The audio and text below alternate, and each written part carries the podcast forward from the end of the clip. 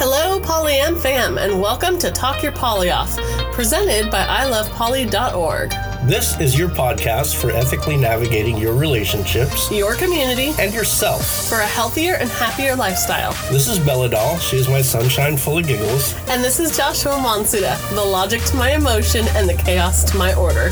So now you know us. Pull up a seat and let's talk our poly off. Welcome to Talk Your Poly Off. We are your hosts. I'm Bella. I'm the ineffable Monsuda. Ineffable, what does that mean? Uh, well, i- indescribable by words. Oh, you are. You so sacred as to not be muttered. Words just don't do you justice. Right. Okay, I got it. I got it. Last week, Bella and I shared lists of some personal development skills we're each working on to improve ourselves and our relationships. Yeah. This week, we've chosen to discuss guilt management from those lists. So, today's episode, we're going to make the effort to learn more about what guilt is, where it comes from, and how it differs from shame, so we can effectively manage ourselves when these feelings are involved. When I think of guilt and shame, honestly, uh, the first thing that comes to my mind is the opening line from Sulfur by Slipknot. Oh, okay. I don't know that I've heard it. I won't play you the whole thing, but I got a little bit here that I want to share with you real quick. All right. My guilt and my shame always sell me short, always feel the same. Okay. Anyway, so yeah, that song has run through my head quite a few times since deciding to do this episode. Well, nice. It's um, an intense song if you listen to the lyrics. It's been a song that's really helped me process a lot Yeah. in some parts of my life, which is part of why I feel like I've done so well with guilt management. But I mean, this isn't the processing episode. This is the guilt management episode. and I'll talk about using music to process on that episode. Right. And just in case the listeners don't hear the lyrics in that clip that we share with you, he's saying, My guilt and my shame always sell me short. Right. Right? And that's like that's about as legitimate as you can get when you come to guilt and shame. I mean, what we often forget as human beings is that we are amazingly incredible things. And when we put our minds to it, we can do so much. Right. I mean, we've built buildings, we've gone to space. We as human beings, we've done outstanding things. And even just, you know, on a personal level, when we're reaching out to help the people around us, we're doing fantastic things. Right. And we are really we're all kind of like amazing miracles. Amazing miracles. that was cute. Uh-huh. And we're always selling ourselves short. Yeah. and we're always telling ourselves we're not good enough and it's because of guilt and shame so this is obviously an important episode to have because i believe that a lot more people have guilt and shame than they'd be willing to admit Absolutely. I mean, really, I think we all do. But before I jump into that, okay uh, on a lighter note, before we get into the heavy stuff, I kind of want to catch everyone up on what's been going on. It has not been the easiest week for us. no Um, actually, we've had quite a few car issues, not only of our own, uh, but we've got a lot of friends and family who've been having some car struggles this week as well. So we've had some shuffling of the vehicles and loaning out of the vehicles and then going to pick up the vehicles after loaning them out. It's been a lot of fun, but we wanted to make sure that all of our people were covered. So if we had an extra vehicle and it meant you riding your motorcycle for the week, we made sure and loaned them out. oh no not riding my motorcycle Oh for the week Oh no, the weather was perfect. I, I didn't mind it i actually uh, i look forward to riding my motorcycle Yeah. so if i have an extra vehicle because i'm riding my motorcycle and someone needs it happy to help right. So it's been quite the stressful adventure this week, but I think we're getting through to the other side. Everyone seems to be settling down. And then I also have a happy poly moment to share. okay I don't know if you've got one to share, but I wanted to tell the listeners that this week my happy poly moment came from actually your youngest daughter. She reached out to me to include me in her baby shower plans this week. Not that her shower was this week, she just reached out to me this week. So that meant a lot to me, and it was really the you're part of the family feel that I'm always looking for in my polycules. Well, that's good. Isn't that sweet? Yeah. Yeah. You have anything you want to share? No. All right, moving on. so moving on, guilt. Yes, please. Though there are many definitions, the one that we're going to focus on today is personal guilt. According to dictionary.com, this definition of guilt is, quote, a feeling of responsibility or remorse for some moral offense, crime, wrong, etc., whether real or imagined, end quote. It isn't always easy to understand what guilt is. In fact, guilt and shame are often confused with each other, though they're distinct emotions. Guilt describes a sense of regret or responsibility that relates to actions taken. People may feel guilt over things they actually did wrong, things they believe were their fault, or things they had no responsibility for. It's a cognitive or an emotional experience which occurs when a person believes or realizes, accurately or not, they have compromised their own standards of conduct or have violated a universal moral standard and bear significant responsibility for the violation. Hmm. Meanwhile, shame is an emotion caused by the belief that one is or is perceived by others to be inferior or unworthy of affection or respect because of one's actions, thoughts, circumstances, or experiences. So, in a lot of the research and reading that I had done for this episode, I came across an article, What Makes Us Feel Guilty, from Psychology Today by F. Diane Barth. She states, quote, Guilt is not a nice feeling. We try to avoid it, and when we can't get away from it, we try to get rid of it. Sometimes by trying to put blame on others. It's her fault, not mine, we say. I'm really an innocent victim here. Or we look for absolution, for forgiveness. We want to know that we're not bad, or at least not completely. But like so many painful emotions, guilt is actually important to our well being, part of healthy psychological development. Freud saw it as a signal that an individual had begun to take responsibility for himself, for his feelings and conflicts, and for difficult decisions he had to make. Carl Jung said that development and growth only occur when we're able to recognize and attempt to rectify our transgressions. And Melanie Klein saw guilt as part of a healthy acceptance of the depressive position, which she believed was a sign that a person could manage realistic mix of emotional experiences, accepting that she is neither pure and always good nor evil and always bad. Guilt is a way we have of recognizing that we have not lived up to our own values and standards. At its best, it's an opportunity to acknowledge and rectify mistakes, but often guilt bleeds into shame and then it becomes another story. End quote. In my experience and from what I've seen, that's where the confusion comes into place, right? Oh, for sure. For me, guilt is is easily, oh, I should be better than this or I should live up to this.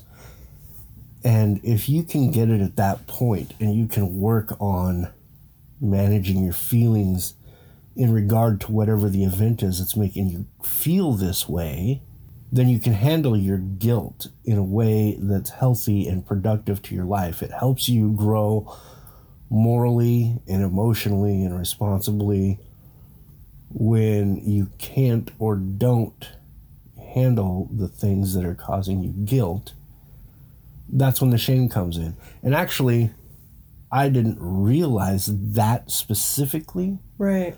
until we were working on this episode and there was an epiphany moment when you shared something with me that talked about guilt and shame and i think that was actually it Yeah, it was so interesting to watch. It was almost like this light bulb clicked on for you, and you were like, holy shit, that makes so much sense. right because in the moment i'm thinking oh guilt sucks it's fucking horrible and and look at all these things i'm feeling because of it And you've had to manage them all and figure out how to get rid of the guilt and all these things. So then when you start adding shame into it on top of the guilt itself, then you're starting to understand that that it's not the guilt itself, it's not the understanding that you aren't meeting expectations, but the fact of your self-talk and your self punishment Right.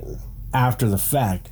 If I feel guilty, as an example, say it's dark, late at night, I wake up super thirsty or hungry. I go mm-hmm. down to the kitchen to get a drink, and on the way down, I don't see the little dog that's walking next to me on the carpet, and I accidentally kick him Yeah. in my steps. I'm going to feel guilty for that. Oh. I didn't mean to hurt the dog. I certainly wasn't trying to kick the dog, Yeah. but I did. And it's because I connect with the dog on an emotional level or the fact that I just understand it's another living creature and I unintentionally caused it harm. I feel bad because I don't want to cause it harm. I want to do better for this dog and every dog elsewhere. Right. So that's where guilt is. Oops, you kick the dog, try to be more mindful of your steps. And then the shame comes in when you just can't let go that you accidentally kicked the dog Like it festers within. and it holds in with you. And then, say, weeks later, in an unrelated note, the dog gets hit by a car and dies, Oh no. right? That's terrible. totally unrelated. And if you didn't handle your guilt about accidentally kicking the dog while going to get a snack, now the dog got hit by a car and died, and you're like, oh geez, if I wouldn't have kicked that dog on accident while walking to the kitchen, it might not be dead right now. and then you have to live with this. well, that escalated. Right. and that's usually what happens is it usually escalates in a really bad way. Now for the record, I didn't actually kick any dog. I'm just trying to find No a good dogs example. were harmed in the filming of this episode. Right. it was a quick example because I knew I could follow it up with something ridiculous like a car crash. So I guess what I realized, even researching this episode, is even though I had a good control on my guilt management, there were aspects of it that I was not fully in tune with. And that's the aspect of understanding the difference between guilt and shame. And now that I do, there's a lot that looks different for me moving forward. Yeah. I think that was really awesome to see too. Just from like a third party standpoint as we were researching. Yeah. To see you mentally work through distinguishing the guilt and the shame. Uh-huh. It was cool. At any rate, Bella, we've talked a lot about guilt and shame in a theoretical standpoint or a generalized standpoint. Yeah. Do you maybe have any conversation you want to provide on how does guilt affect us or our relationships? I think maybe we could talk about some of that. Yeah, definitely. I think I feel the most of my guilt around family relationships. It, it and it doesn't come from like I didn't have an uber religious upbringing. I didn't have like I had a pretty good childhood. My parents are still married. There were four of us kids. We had dinner together. We had milk and said a prayer at dinner. Like it was it was pretty stand up childhood stuff. So none of my guilt comes from some traumatic event or anything like that. However, it comes from things like money and divorce and my college education, now my weight, and the time I spend with them. So, for example, my parents live, what, five miles down the road? They're like a 15 minute drive from here. And I can feel guilty at times when maybe it's a day off and it's a weekend day and we've been busting our butt doing housework and business stuff and the nine to five job stuff. And maybe I just don't want to go out, but I have this free time and I should, there's that word again. Right. I should go see my parents and visit for a little bit and say hi and catch up. So I, I will tend to feel guilty for not going over there, not spending time. Or comments will be made about my what my weight is and things like that and I can feel guilt based around those. Mm-hmm. But I don't I can't recall feeling guilty in romantic relationships from my experiences. Okay. I'm sure that I have, but nothing big enough that it stands out that I remember to tell as a story. I see. So I do want to talk about my side of that and guilt in romantic relationships and even how my upbringing has affected my mature life. Yeah. I don't, I don't want to go so far as say mature. Sure. my adult life. but it's interesting when you were talking and you're like, "There's that word again." Mm-hmm. that let's should. let's really highlight that for a second. Should. Mm-hmm. That's the word you were using, and that's the word that drives a lot of the guilt. Would you say that's fair? Absolutely. Absolutely. So as you were talking about it, I kept running this thought in my head is what is should? Yeah. And the best I could come up with is a self imposed third party obligation, which sounds kind of confusing. So you create the obligation, it's an mm-hmm. obligation at the root. And then you create the obligation based on the fact that you believe a third party is feeling that you should do this obligation. So I think that my mom thinks or feels like I need to come over. Right. So like I'm imparting or I'm assuming that she's thinking and feeling a certain way and because I'm guessing at her thoughts and feelings uh-huh. in my head I play that I should right. go over there because otherwise she might think or feel these things. Right. Your mom might think, oh, why isn't my daughter coming to visit? We live so close now. You would think that by now she'd be visiting more. Right. So now you're like, oh, I think by now I should be visiting more. I should go over there because that's what's expected of me. That's what's right. That's the right thing to That's do. the moral thing. Right. So I think one of the first things to consider when thinking about guilt management is replacing should with could. Right. Yep. I I could go visit my mom more. That way now you're not creating your own expectations and you're not creating your own obligations based on assumptions of others. Yeah, and then you, if you choose not to, there is no. I keep going back to this moral dilemma of it, but there's no moral attachment to it. You could go over there. I could go do it. Right. If I choose not to, that's cool. But if I choose to go, awesome. That's that's my choice because I could. Yeah, absolutely. So we talked about your upbringing. My upbringing was a bit different. Yeah. there was a lot of mental influence, I guess. Mm-hmm. I don't want to sound shitty, but basically manipulation, Yeah. right? It wasn't direct conversation all the times, it wasn't straightforward, but a lot of, you know, if you did this, then maybe I would feel this. Like passive aggressive manipulation. Yeah, there was a lot of passive aggressiveness and and a lot of control using guilt. leading you to something because of should. Right. Now, I, I grew up in some bad home environment, mm-hmm. and in my young adult days, I continued that pattern with a bad marriage. Yeah. And after that marriage, my first marriage, I did a lot of self work to be like, wait, I don't need to fall under guilt trips and I don't need to be controlled and manipulated. It's okay to be me. But by that time, a lot of negative patterns were imparted onto me, and that's what I would run without even thinking about it. Yeah. I think you were listening to a podcast. I don't know if you want to talk about that.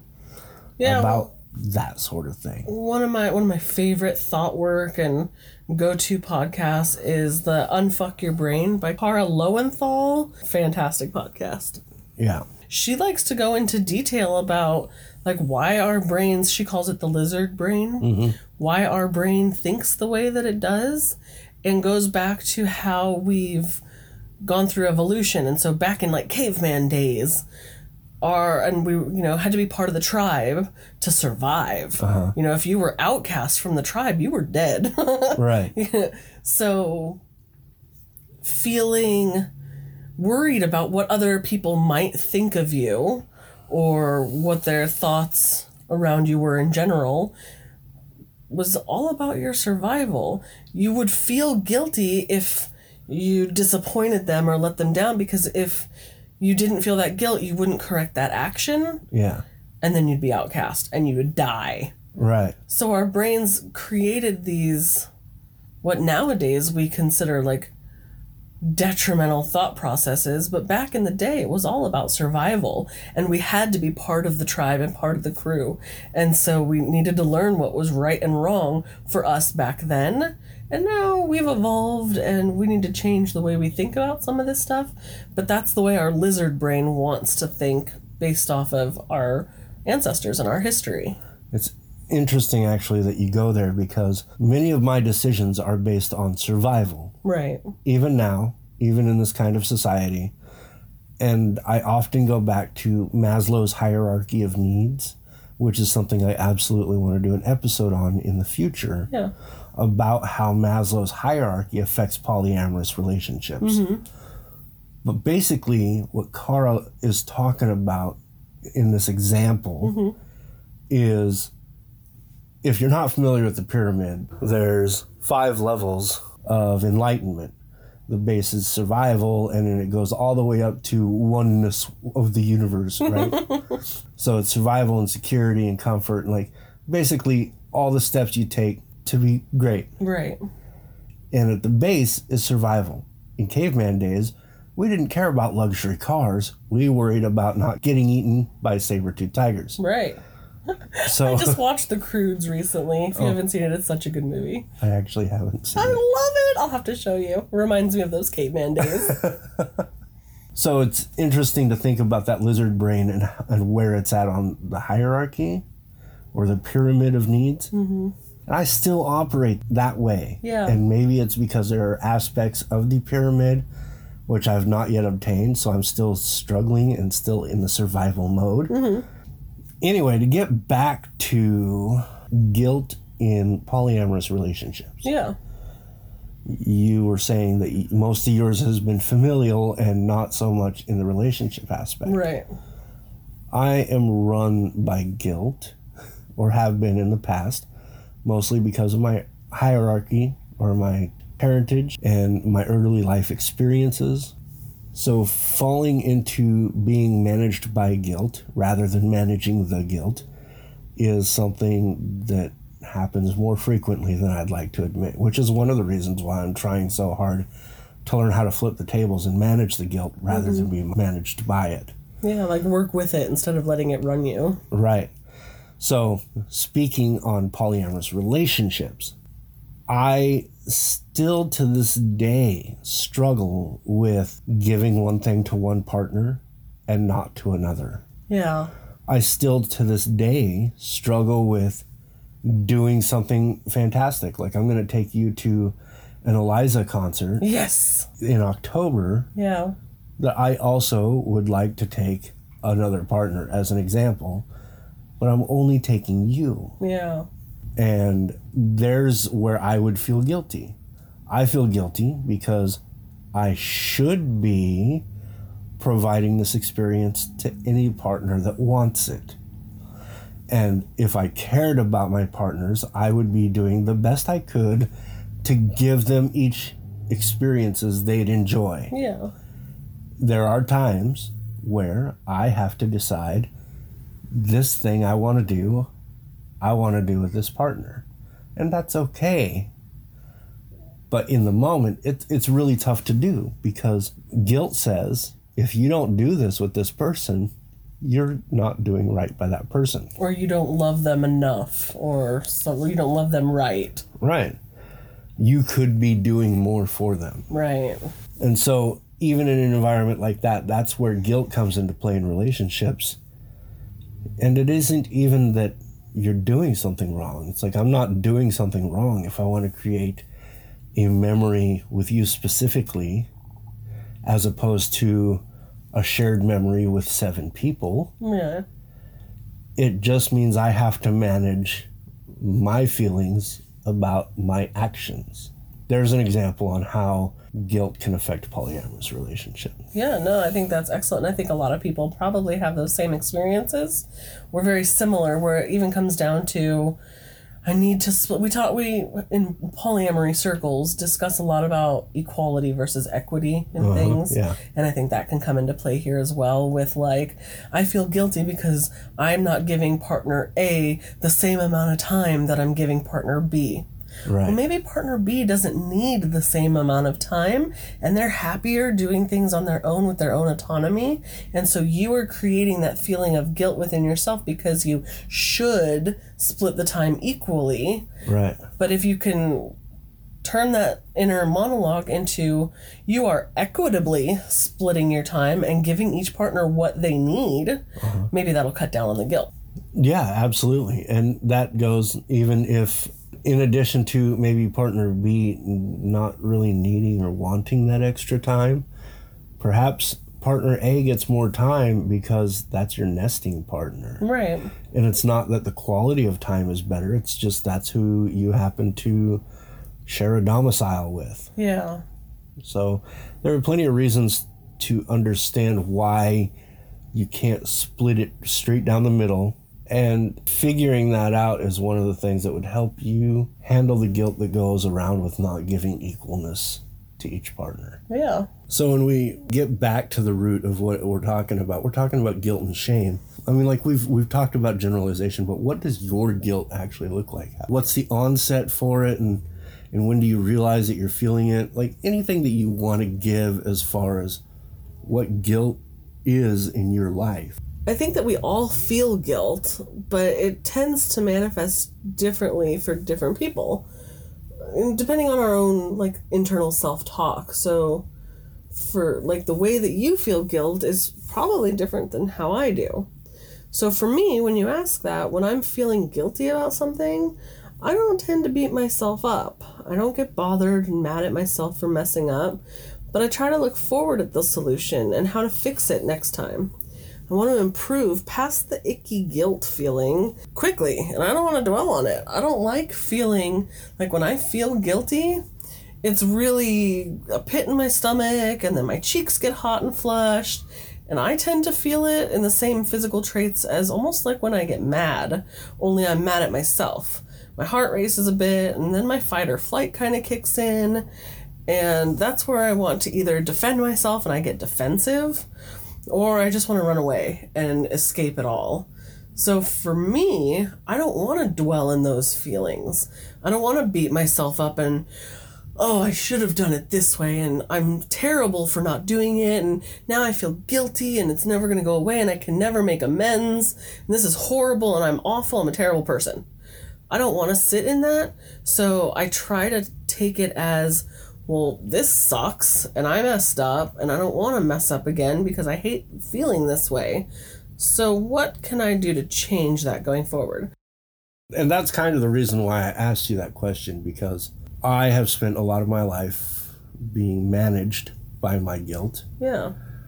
And after meeting you and being involved with you, I've learned a lot of things Oh. in my own right.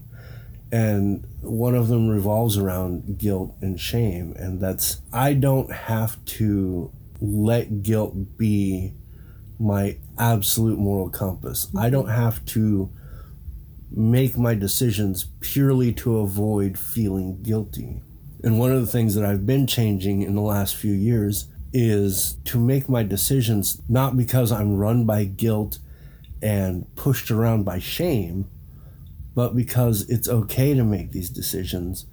And if anything, the guilt is helping me point my moral compass rather than doing it for me. Yeah.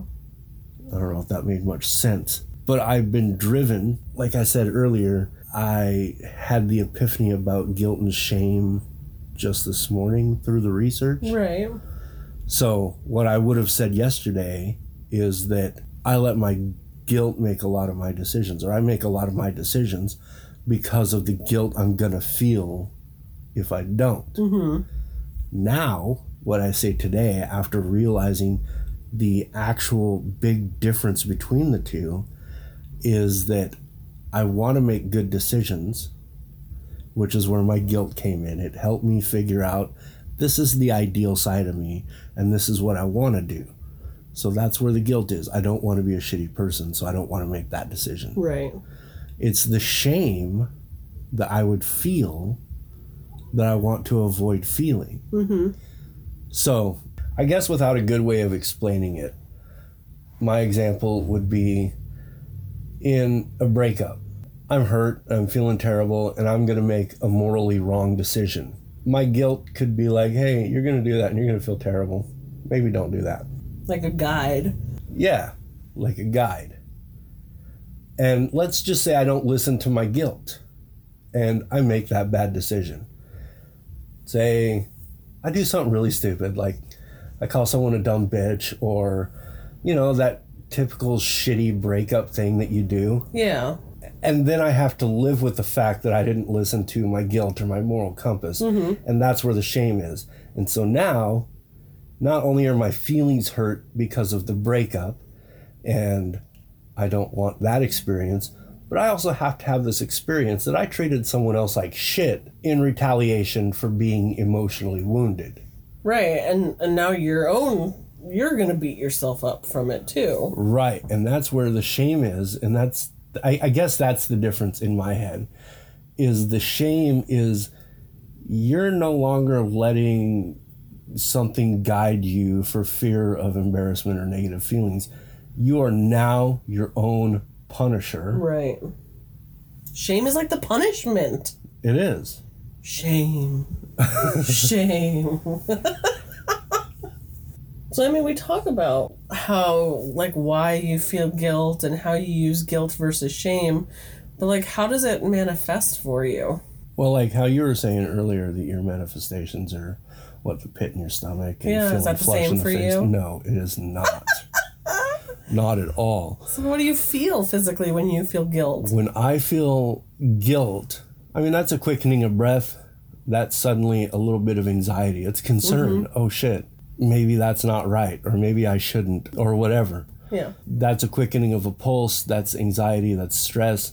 When it comes to shame, what I previously thought was guilt, mm-hmm. I get hot in the head. I develop pressure in the head. I'm a horrible overthinker. so I will sit and I will run a thousand scenarios a minute on exactly what's going to happen because of this action or because of this thing or why I wasn't good enough or what I did wrong or whatever. Yeah.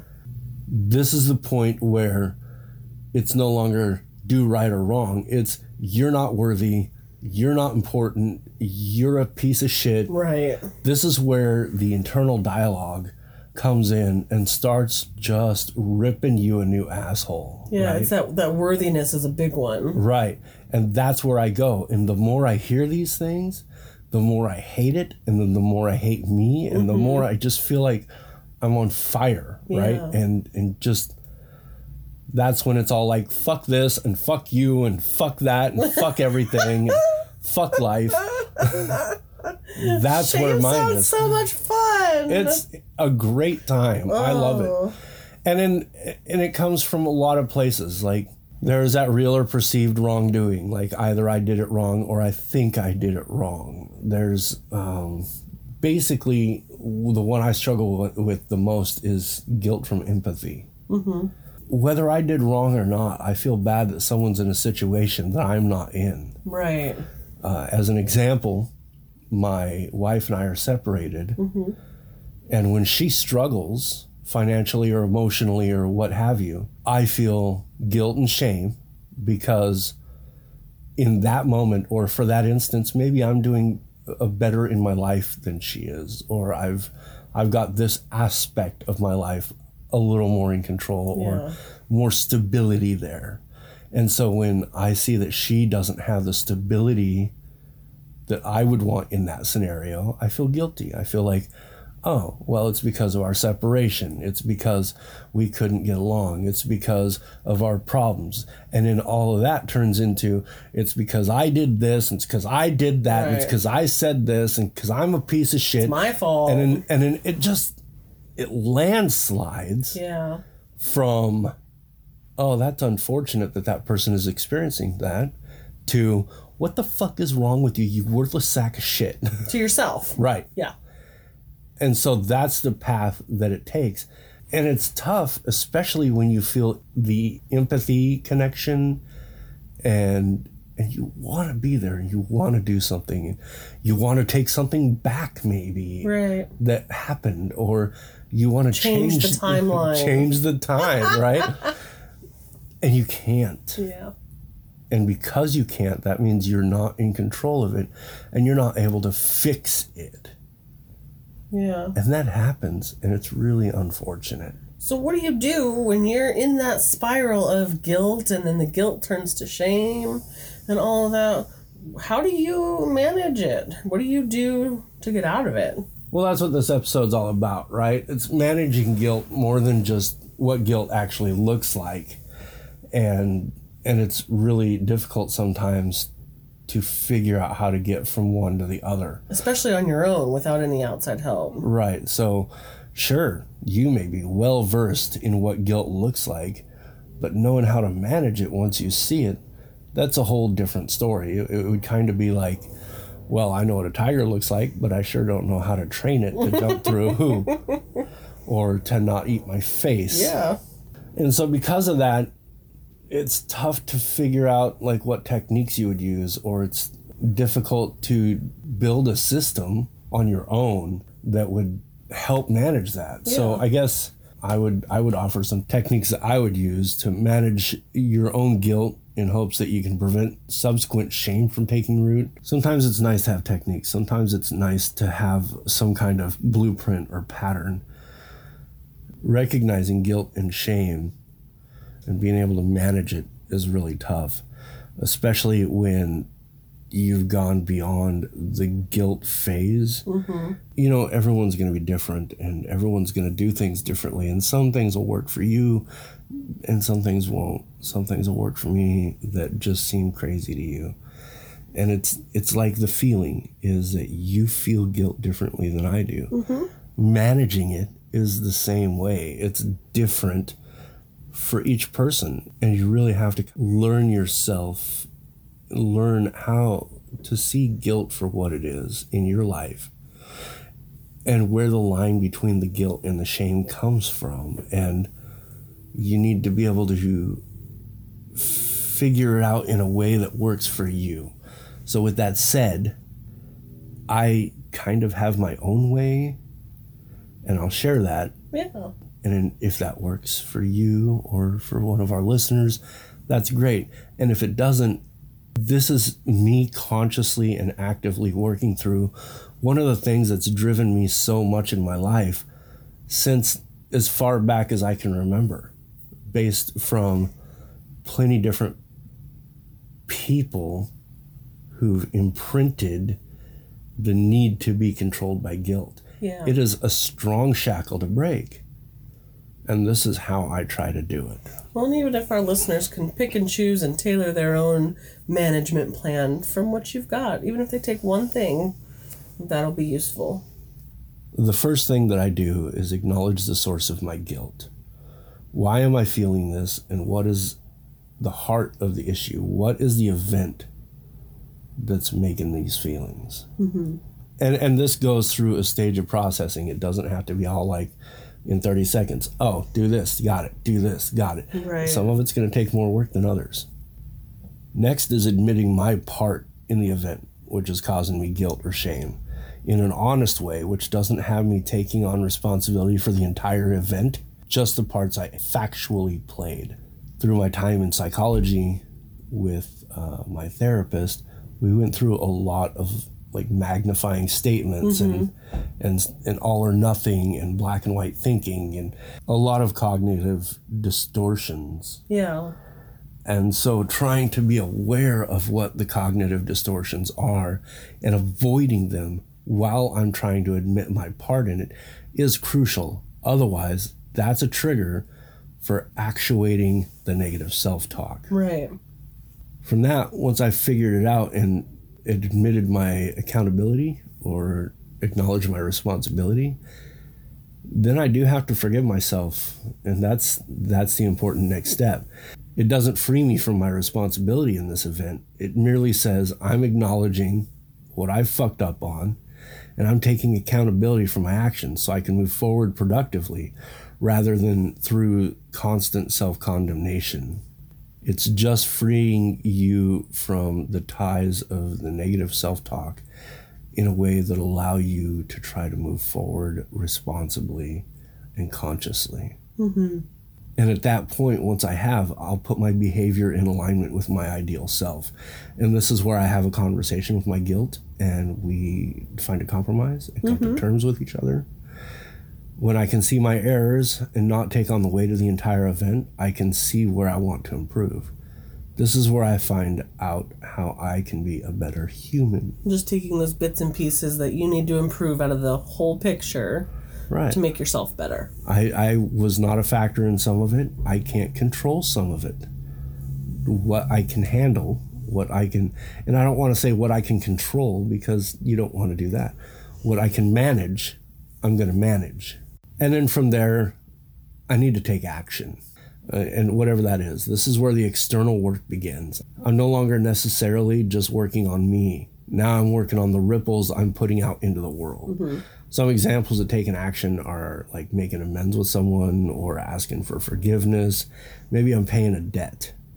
Sometimes the only action necessary at this point, though, is admitting that things are the way they are and they can't be changed. And that's okay. That's still an action. And them being the way they are is also okay. Right. And then these are the steps I use to manage my guilt so that they don't blossom into shame and so that I'm not sitting here kicking my own ass all day, every day about things that either A, I can't control or already have been working at controlling to the best of my ability, or basically that I'm just trying to move forward. Yeah. And in my view, when you have a healthy relationship with your personal guilt, uh, you don't agonize over guilty feelings, you just grow because of them. And we like growth, personal development around here. Because it's so much easier to say how something could be done rather than to actually do it, it's pretty easy to see why people struggle with self improvement or following steps for success. I mean, if it were as simple as following a recipe or instructions, we would all handle our emotions like a champ. I do much better when there's a recipe versus just throwing food together. But that's the thing. Emotions are sticky business and don't always follow the same rule twice. This is why continual practice really helps each of us to grow and improve in healthy ways. Reading books, doing exercises, they strengthen our management skills, like doing drills in the field to improve our soccer game, or lifting weights in the gym to build our muscles. It's all in the practice, whether that's morning mantras, positive quotes, spiritual pursuits, meditation, or any other ways we've all differently learned how to manage our feelings. So, for example, in some of my readings again in the research, I found that one of the greatest guilt busting attitudes the yogic tradition offers us is the radical recognition of our essential goodness. Your attitude towards your guilt will undergo a huge change when and if you begin to follow any sort of spiritual teaching that instead of assuming human beings are intrinsically flawed, teaches you to look beyond your flaws and helps you to know that you're deeper perfections. So don't beat yourself up. Don't be a dick to yourself. You know, whatever, if you're spiritual, religious, whatever way that looks for you, looking past those flaws and your guilt over things to realize that you are a good person. Okay. And then even on the aspect if you're not a religious or spiritual person,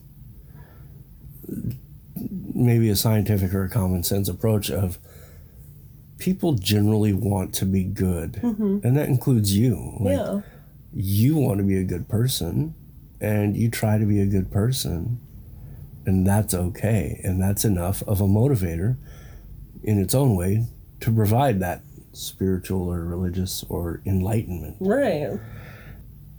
so basically whether it's spiritual or religious or just uh, a human understanding of people want to be good regardless of how you get about it coming from a place of compassion can and does manage guilt and shame pretty well in all the experiences that I've had. And, and compassion not just for other people. Like I think one of the biggest things that is missed is how to be compassionate towards yourself. I was just going to say that too. That's a big one. I often don't treat myself compassionately. I am, as many people are, my own worst critic. And I'm my own worst stern judge. I will berate myself. I will stomp myself into the mud because I don't feel like I'm good enough for this, or I should be doing that, or I need to work harder at this, or I need to be better at that.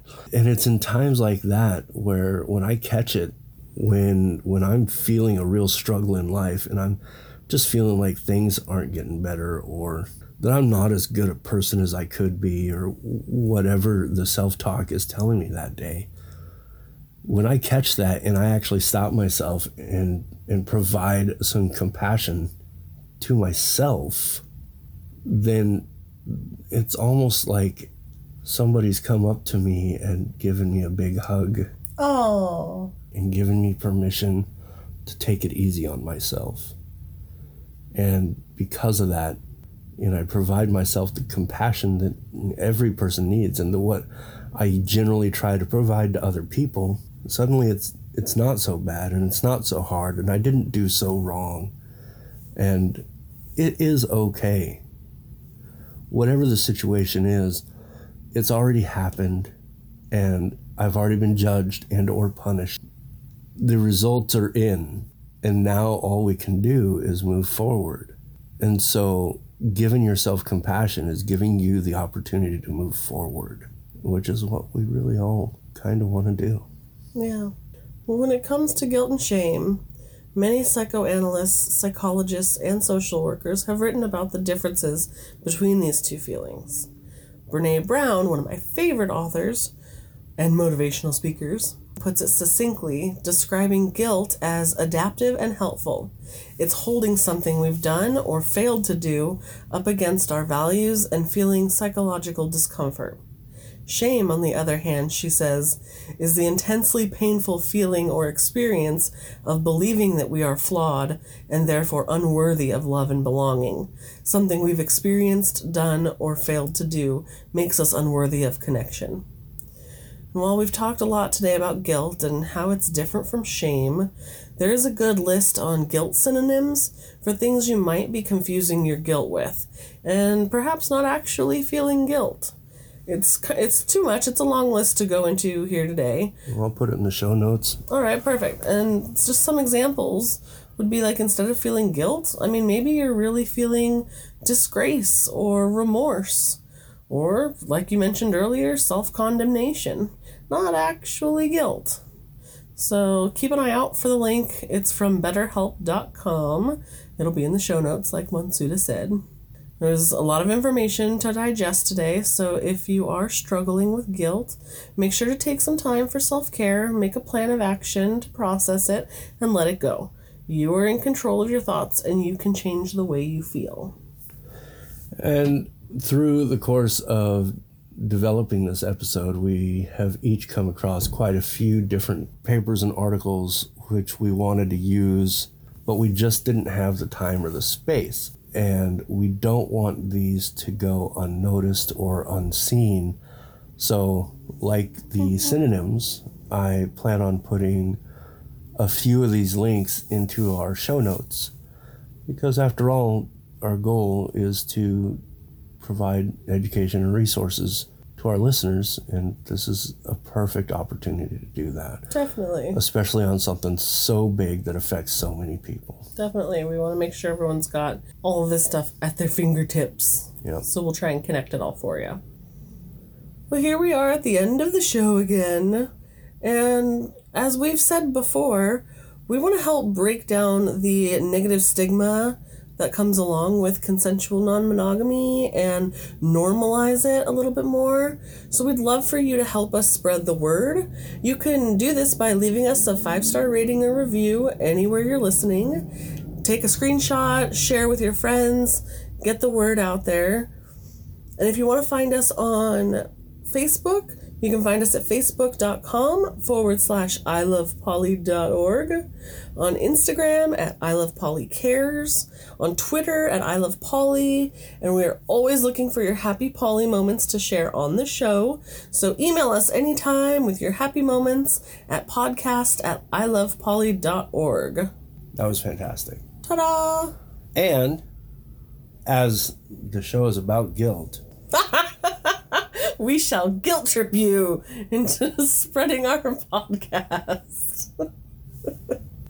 Thank you for taking the time to talk your poly off with us. And I look forward to doing more of it next week. Likewise. All right, until next time, Polyam fam. Titty titty bop bop. Thank you for talking your poly off with Bella. And Monsina. You can find our Facebook page in the links. Or by searching for I Love Poly and liking the page Polyamory Get Your Heart On. You can also find I Love Poly on Instagram and Twitter by searching I Love Poly Cares. If you want us to help you navigate to all of our online presence, check out the show notes or come on over to ilovepoly.org. We would love to hear from you. That's right, and you can get in touch with us by emailing podcast at ilovepoly.org. That's singular podcast, not plural. So until our next discussion, Polyam fam, Live like there's no tomorrow laugh until it hurts and, and love, without, limits.